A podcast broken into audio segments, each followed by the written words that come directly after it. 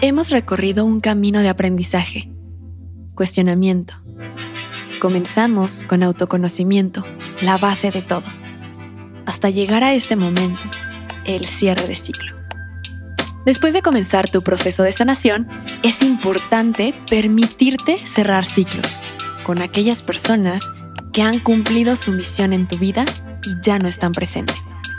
Pero no se trata solo de borrar una conversación, tirar las fotos, los recuerdos y querer ignorar que eso nunca pasó. Realmente, para cerrar un ciclo energéticamente hablando, es necesario recuperar tus fragmentos de alma. Y llegó el momento de hacerlo. Esto es, con que te quedas tu mejor versión.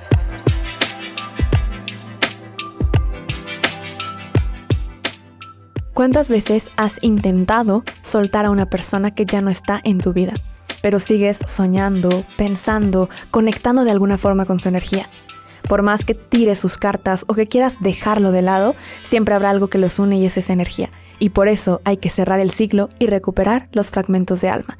Si quieres entender de qué estoy hablando, ve a escuchar el episodio 5 de mi temporada exclusiva en Podimo, tu mejor versión. Y hazlo desde el link que te dejo en la descripción para aprovechar 45 días gratis.